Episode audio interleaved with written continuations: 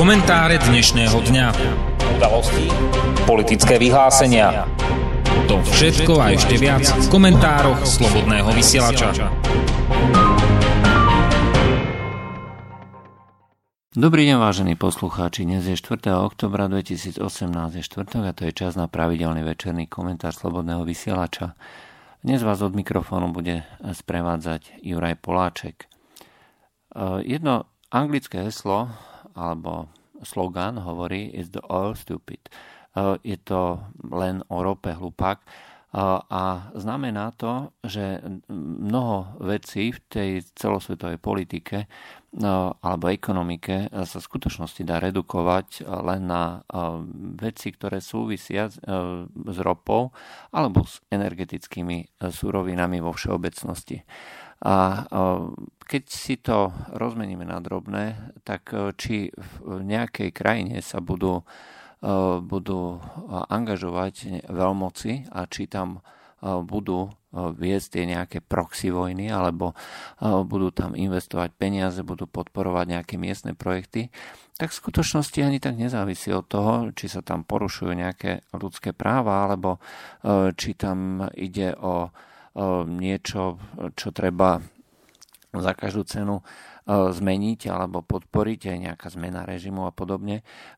Ide tam hlavne o to, že či tá krajina je teda dôležitá pre, pre ťažbu ropy, respektíve vo všeobecnosti alebo v širšom slova zmysle energetických surovín a alebo pre ich transport, alebo obchodovanie vo všeobecnosti. Takže pokiaľ niečo súvisí s týmito energetickými súrovinami, podľa výskumu jednej anglickej univerzity, ktorá skúmala konflikty po druhej svetovej vojne, tak je o mnoho vyššia pravdepodobnosť, že do konfliktu zasiahnu v tej konkrétnej krajine zasiahnu nejaké veľmoci typu Spojené štáty, alebo Anglicko, alebo, alebo dnešné Rusko, kedysi Sovietský zväz, ak v tej krajine je nejaká ťažba alebo je transport energetických surovín. To znamená, že všetko to, čo sa točí vo svete, je samozrejme propagované, respektíve prezentované ako nejaký zásadný dôvod. To znamená, musíme ochrániť slobodu, musíme ochrániť ľudské práva a tak ďalej alebo bojovať proti terorizmu. To je dnes najnovší e, spôsob alebo dôvod, e, prečo sa vlastne veci dejú. Ale ide hlavne o to e, kontrolovať tieto rôzne trasy alebo miesta, kde sa ťažia energetické suroviny.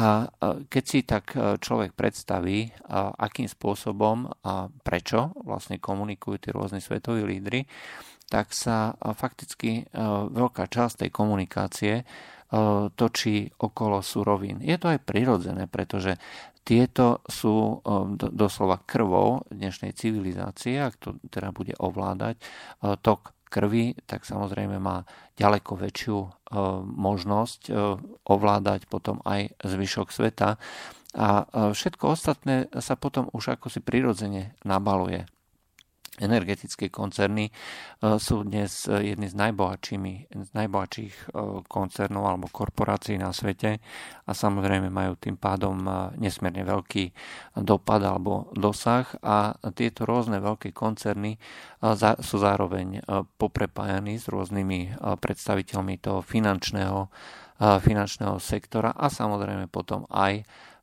nejakými politikmi. A, a tie väzby potom ďalej pokračujú e, pre zabezpečenie tých rôznych trás, tých rôznych miest, kde sa ťaží ropa alebo zemný plyn alebo uhlie, eh, tak eh, treba samozrejme vyvíjať patričné aktivity, hlavne teda v tej vojenskej oblasti a treba teda vytvárať aj ten vojensko-priemyselný komplex. Takže nakoniec všetko so všetkým súvisí a pokiaľ chce nejaká krajina zasahovať do týchto vecí ohľadom ťažby alebo obchodovania alebo teda transportu surovín, tak samozrejme musí byť dostatočne silná vo všetkých oblastiach, ktoré môžu do tohto niečo povedať alebo do toho zasiahnuť.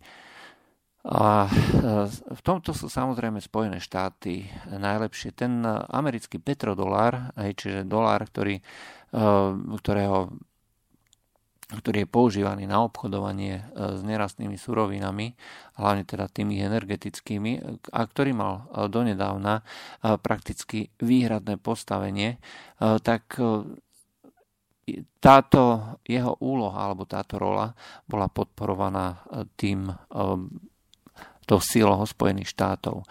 A to, že dnes Rusko, hlavne teda Rusko, vyzvalo Spojené štáty eh, od toho minimálne od roku 2007 od známeho prejavu, eh, od známeho prejavu Vladimíra Putina v Mníchove na konfrontáciu.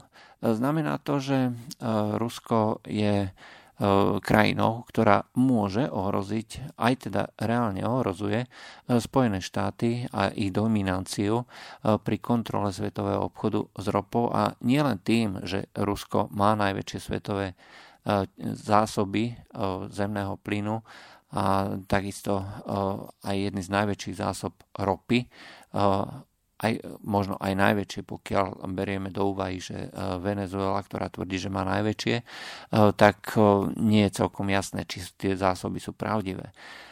A pokiaľ by Rusko malo byť odkázané na ľubovôľu alebo na to, čo mu poskytne západná technológia alebo západný finančný sektor, samozrejme, tým pádom by sa dostalo do područia alebo pod kontrolu, hlavne teda Spojených štátov. Vyzerá to tak, že to nie je pravda. Rusko dokázalo jednak odolať tej vojenskej oblasti, aspoň zatiaľ tej presile technologickej aj finančnej Spojených štátov a vyvíja vlastné systémy. A Spojené štáty, ktoré doteraz boli tou dominantnou silou, hlavne kvôli kontrole vzdušného priestoru, nakoniec majú najsilnejšie letectvo na svete, čítajúce tisícky rôznych druhov lietadiel, a kde Rusko sa reálne nemôže v, tej, v tom celosvetovom meradle merať so Spojenými štátmi. Ale Rusko zase naopak vyvinulo veľmi účinné technológie protizdušného boja, to znamená protizdušnej obrany rôznych rakiet, rôznych elektronických zariadení, sledovania a podobne. Toto vyrovnáva túto dominanciu Spojených štátov a tým pádom je ohrozená a schopnosť Spojených štátov presadzovať svoju vôľu všade tam, kde Rusko príde, respektíve kde je schopné pokryť tú krajinu, či už logisticky alebo diplomaticky a vojensky svojimi vlastnými zariadeniami protizdušnej obrany a letectva. V skutočnosti tá vojna v Sýrii je hlavne o tom, o energiách, o transporte energií, ale v konečnom dôsledku aj o, samotnej výzve Ruska a nedovoliť Spojeným štátom e, tú dominanciu, ktorú si nárokuje e, po celom svete ako jediný e, líder, ktorý môže a chce presadzovať svoju vôľu. A nakoniec to aj vidno, akým spôsobom Spojené štáty rušia zmluvu o priateľstve, ktorú uzavreli ešte s bývalou Perziou a len kvôli tomu, pretože je nevyhovuje a nakoniec tá zmluva zmluva bola napadnutá aj tým, e, respektíve nedodržanie podmienok tej zmluvy bola, e, boli napadnutí medzinárodným trestným súdom v Hágu, no tak e, namiesto toho, aby e, Spojené štáty povedali fajn, e, teda budeme dodržiavať nejakú zmluvu, tak jednoducho ju zrušia. To ukazuje, že Spojené štáty sa nechcú viazať a cítiť byť viazané akýmikoľvek pravidlami. Jediným pravidlom je vôľa Spojených štátov. Toto už ale neplatí. A ten dnešný konflikt je práve o tom, aby e, sa krajiny, e, rôzne krajiny e, celého sveta, či už je to Čína, Rusko, alebo v poslednom čase zmáhajúca sa India po tej vojenskej stránke, aby nedovolili presadiť vôľu západných krajín na čele so Spojenými štátmi. Keď sa bavíme o energii, tak samozrejme treba povedať, že energia zo strany Ruska je dominujúcim faktorom v tom obchode a zdá sa, že vzhľadom na klesajúcu ťažbu zemného plynu v Európe bude Rusko stále dôležitejšie bez ohľadu na to, aké obrovské množstvo tlaku Amerika vyvinie na Európu. Pokiaľ by Spojené štáty dokázali presadiť akúkoľvek Eh, akúkoľvek svoju vôľu vo vzťahu k Rusku a k zastaveniu toho exportu, eh, tak by to neuveriteľným spôsobom poškodilo eh, záujmy, záujmy Európy ako takej. Rusko v tomto momente dopravuje do Európy alebo za minulý rok dopravilo skoro nejakých 180 miliard kubíkov. Tento rok to bude ešte ďaleko viacej, očakáva sa cez 200 miliard tento rok.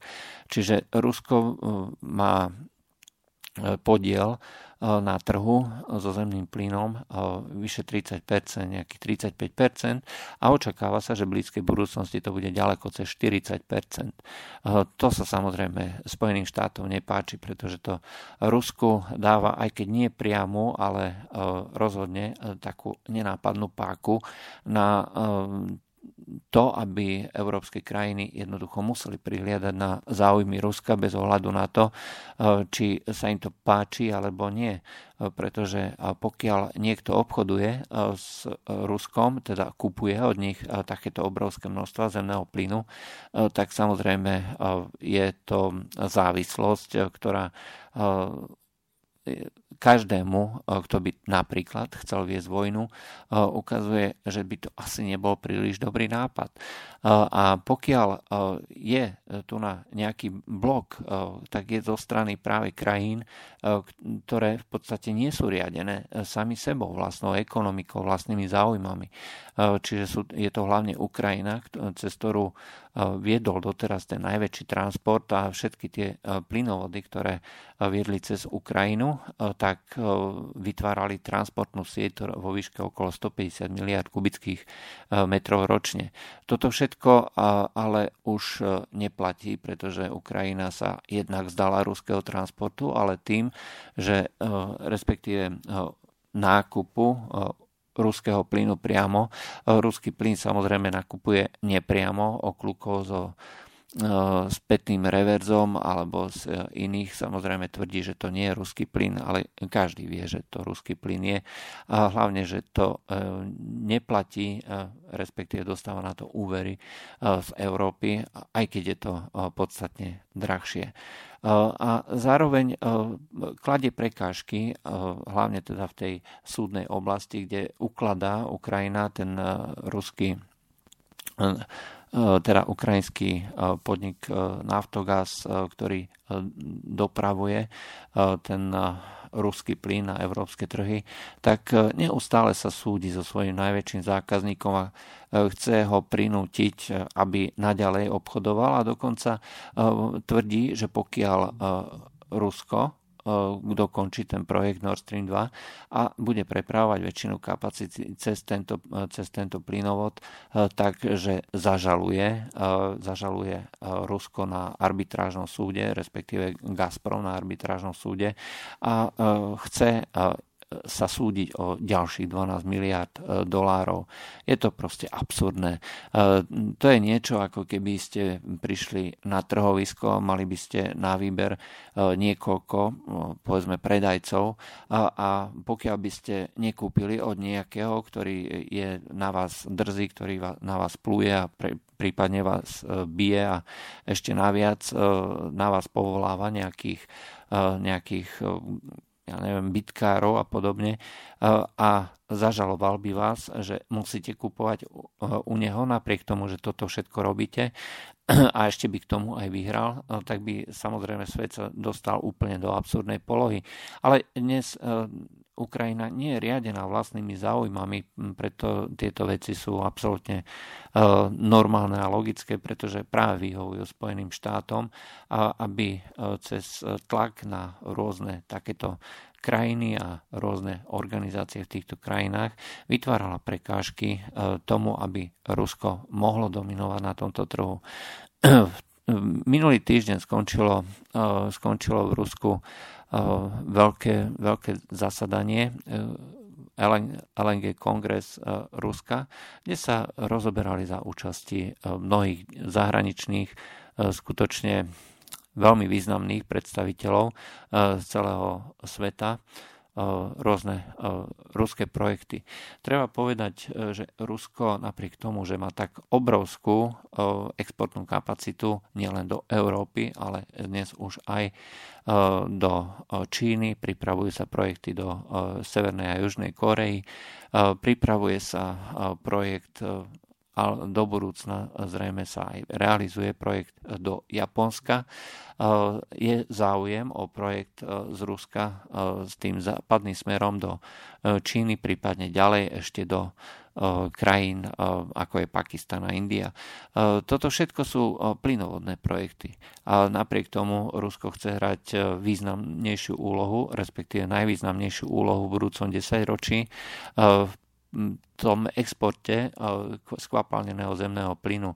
Dnes e, má Rusko vlastné technológie, na ktorými pracuje už niekoľko rokov a e, vzhľadom na to, že už je schopný, schopné vyvíjať a stavať vlastné kapacity na skvapalňovanie zemného plynu, už nie je odkázané na západné technológie, tak ten rozvoj je proste prudký a očakáva sa, že v tom budúcom 10 ročí Rusko bude skutočne svetovou, ak nie teda jedničkou, tak minimálne svetovou dvojkou. Katar, ktorý má dneska kapacity 70 miliónov tón, to chce ešte do nejakých ďalších nejakých 7-8 rokov rozšíriť na nejakých 115 miliónov tón.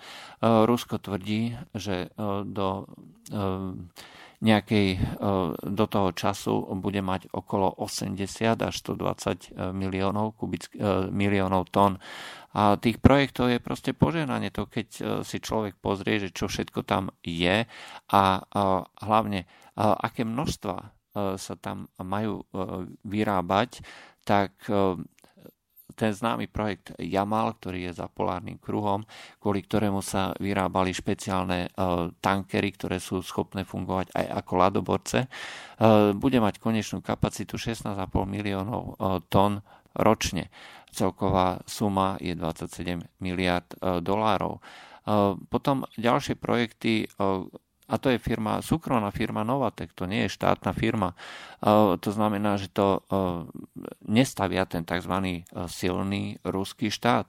Ale stavajú to veľké súkromné firmy, ktoré napriek tomu, že sú tak veľké a hovorí sa o nich, že všetko dneska riadia oligarchovia a práve takéto veľké firmy, v skutočnosti tvoria ďaleko menšiu časť na E, jednak súkromnom, e, súkromnom bohatstve krajiny a jednak na celkovom bohatstve alebo teda tom hrubom domácom produktu.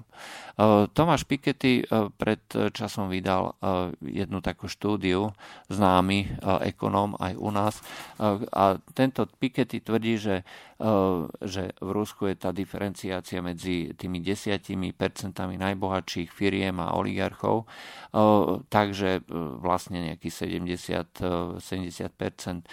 Nie je to pravda, pretože nezohľadnil mnohé faktory a čísla bral doslova z brucha a vyzerá to tak, že tento podiel ruských e, oligarchov alebo týchto veľkých firiem naopak klesa. E, je e, pod 40% a naopak tie rôzne štátne firmy a veľké projekty neustále majú stále väčší podiel na tomto národnom bohatstve alebo teda súkromnom bohatstve a tým pádom tie peniaze, o ktorých sa tu na hovorí, že tam, 10, tam 20 miliard, tam 30 miliard, idú čas, z veľkej časti práve z toho štátneho, teraz rozpočtu tých firiem so štátnym v štátnom vlastníctve alebo s, výraznou, s výrazným podielom štátu a tým pádom potom aj e, tie zisky potom idú do rozpočtu e, štátu ako takého.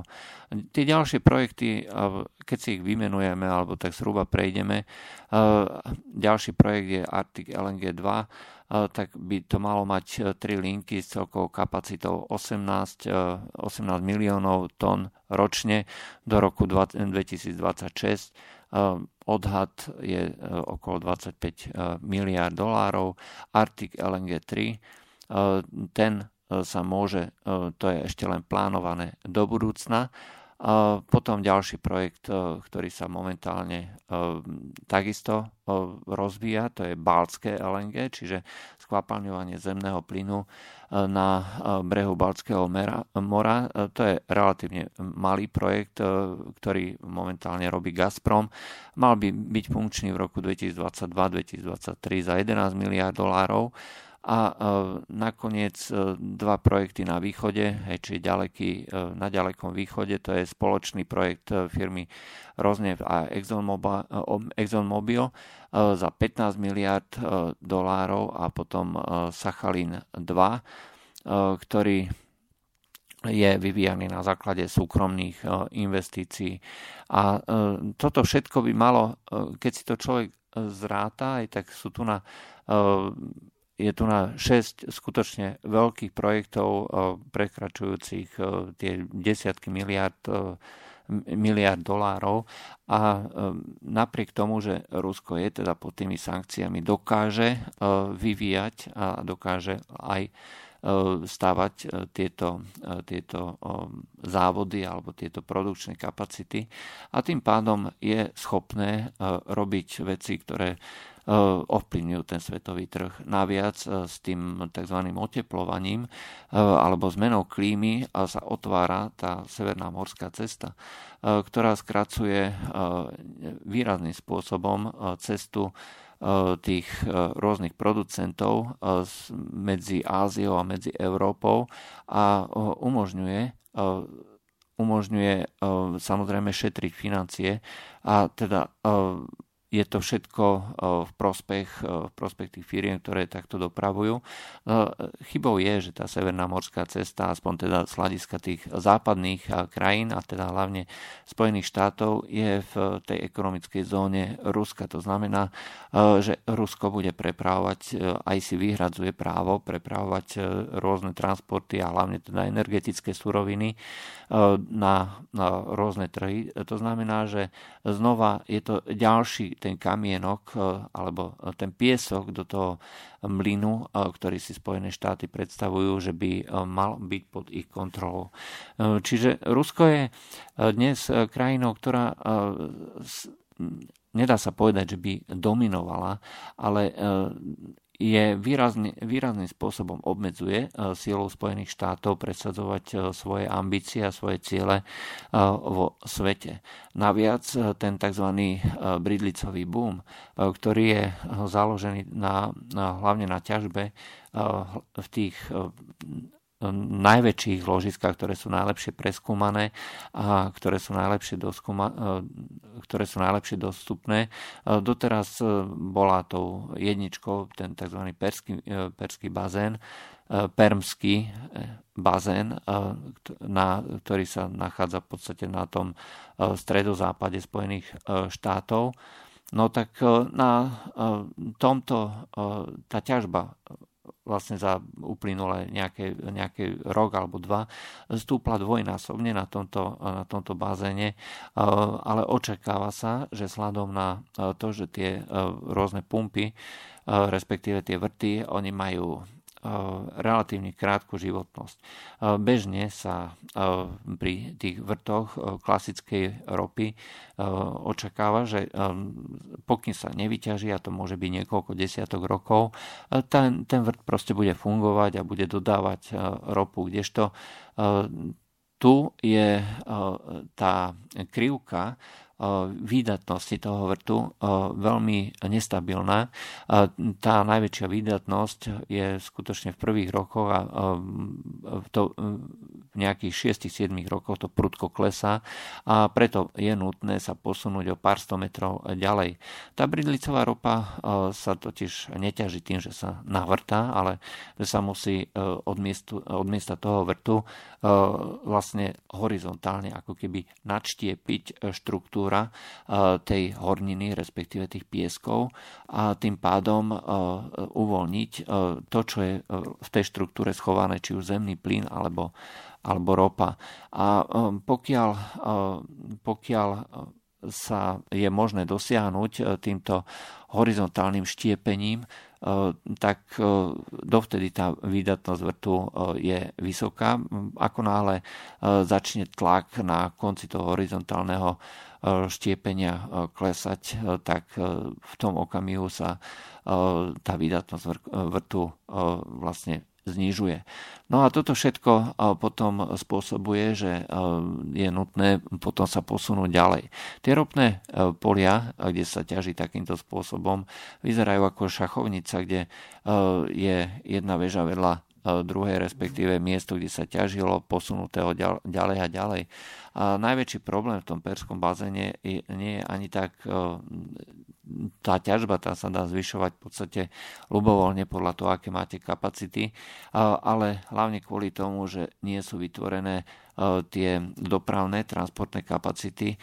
Ešte je to možné spraviť, čo sa týka ropy, je dopravovať to tými rôznymi nákladnými autami alebo vlakmi, ale nie je možné to robiť v prípade plynu, kde treba ku každému vrtu vlastne pritiahnuť e, nejaké e, to plynové potrubie a e, jednoducho tá infraštruktúra nie je tam prispôsobená. Tým pádom nie je možné tam ťažiť tak, aby bolo to možné dopraviť tým jednotlivým zákazníkom a tá, štru, tá kapacita potrubí je dneska naplnená a je problém aj s výstavbou tých potrubí, respektíve sa to predražuje kvôli tomu, že stúpla cena ocela hliníka zo zámoria e, nie je schopný, nie je schopný to priemysel v Spojených štátoch dneska dodávať. Napriek tomu, že táto ťažba je takáto, aká je, tak sa očakáva, že do roku, e, v roku 2019, to znamená už budúci rok, by mala začať klesať a tá krivka by mala byť relatívne strmá. Spojené štáty teda budú mať zásadný problém a vyzerá to tak, že ešte dnes sú schopní veľmi výrazne ako zvyšovať tú produkciu produkciu a zvyšovať aj teda svoj podiel na trhu ropy a vytláčať ostatných konkurentov. To je nakoniec aj dôvod, prečo Donald Trump robí tie rôzne uh, svoje uh, cesty a tlačí na Európu, aby prestala kupovať Ameri- e, ruský e, zemný plyn a ropu, ale to ešte neznamená, že takto to potrvá do nekonečna. Rusko ešte stále nezačalo ťažiť vlastnej kapacity bridlicovej ropy, ktoré má takisto e, už overené a takisto je, sú dostupné, len treba, aby sa najskôr minuli tieto klasické zásoby, ktoré, na ktoré Rusko technológie má, na ktoré má vybudované už aj infraštruktúrne tie e, projekty a pokiaľ e, budú e, tieto klasické zásoby, či už plynu alebo ropy, tak dovtedy nie je nutné, aby sa ťažili tieto bridlice. Hoci Spojené štáty sú špičkou v tomto ťažiackom priemysle, tak Rusko už má minimálne od toho roku 2016-17 vypracované vlastné projekty alebo respektíve vlastnú technológiu ťažby bridlíc, kde všetky, všetky štruktúry, ktoré sú podstatné a dôležité pre tieto pre túto ťažbu sú už dneska ruskej výroby. Je to rovnaký proces ako e, v priebehu e, tej lokalizácie skvapalňovania zemného plynu, kde od toho roku 2014 prebiehajú veľmi intenzívne práce na to, aby sa Rusko osamostatnilo a aby si zabezpečilo všetky podstatné technológie vlastnou cestou.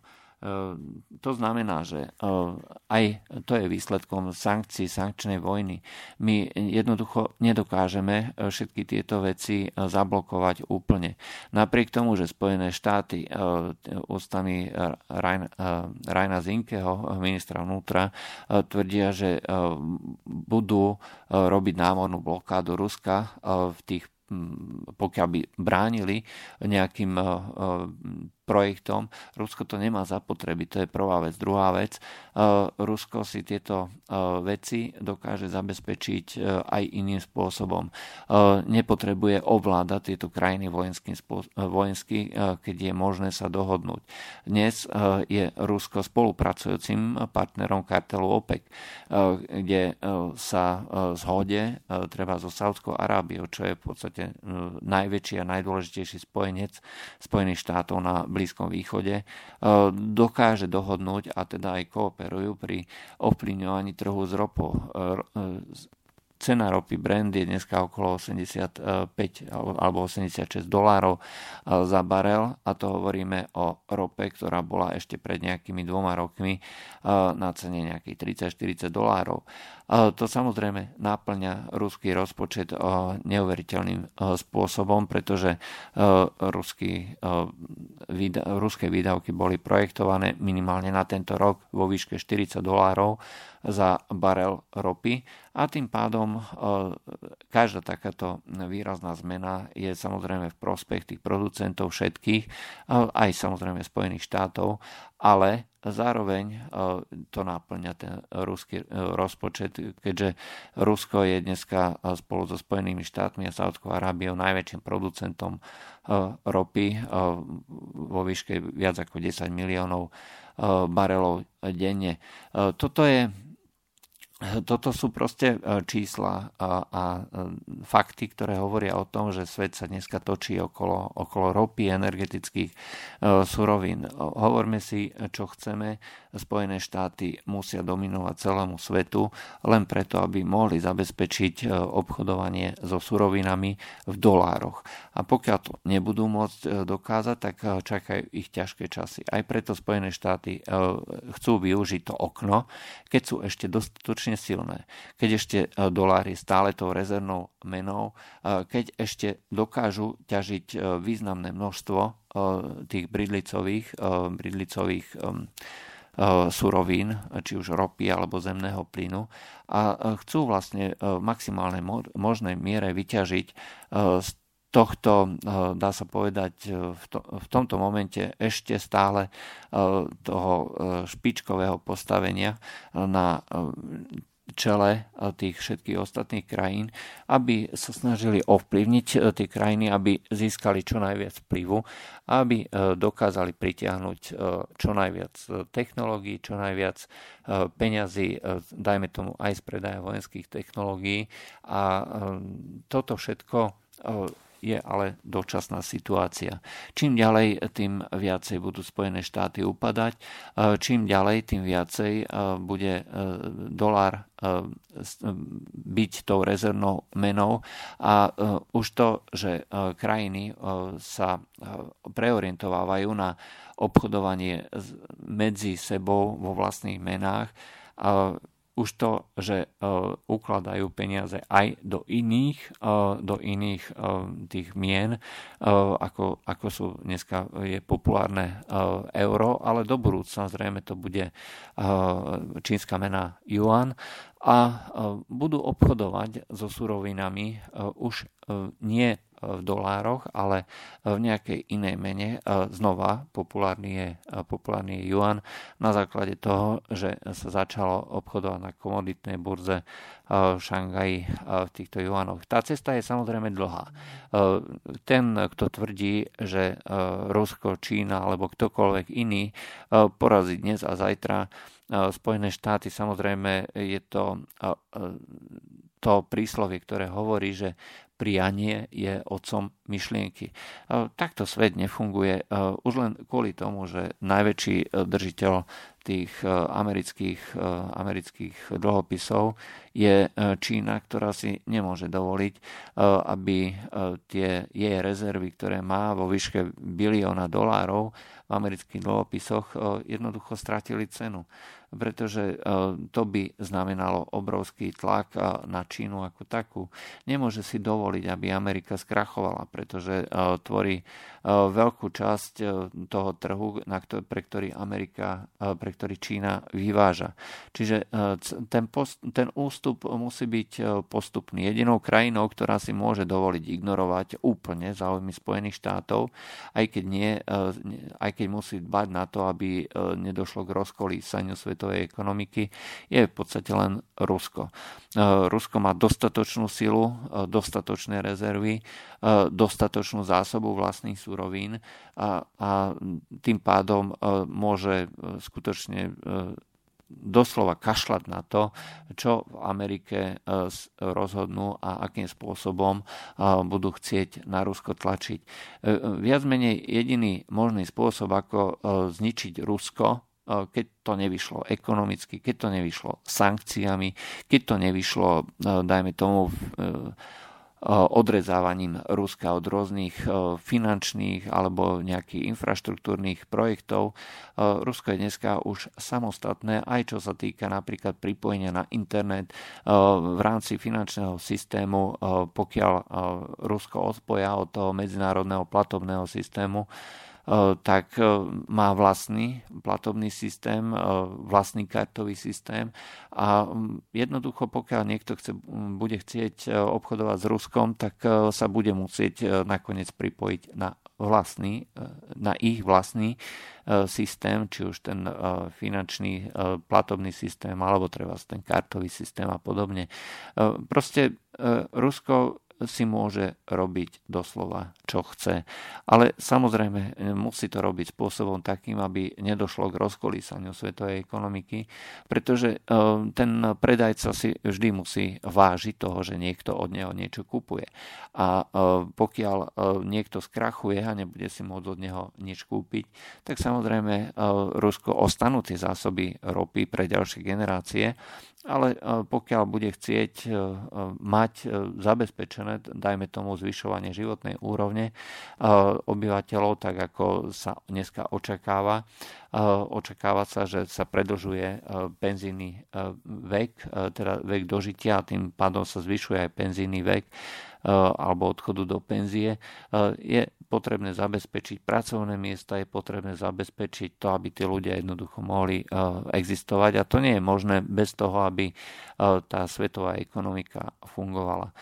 Preto všetky takéto projekty, napriek tomu, že Rusko je samostatné vo svojom rozhodovaní a nie je možné ho nejako ovplyvniť, tak treba dbať na to aj zo strany Ruska, aby teda nedošlo k nejakým zásadným kolísaniam typu typu vojna alebo niečo podobné. Naproti tomu pre Spojené štáty dneska už skutočne ostrá vojna, konflikt voči, alebo vojna proti Rusku zo strany kohokoľvek, či už Ukrajiny alebo Európskej únie, alebo treba vyprovokovanie nejakej krajiny ako Izrael voči Rusku, je niečo, čo by stálo za to, pretože to už je jediná možnosť, ako je možné ovplyvňovať Rusko.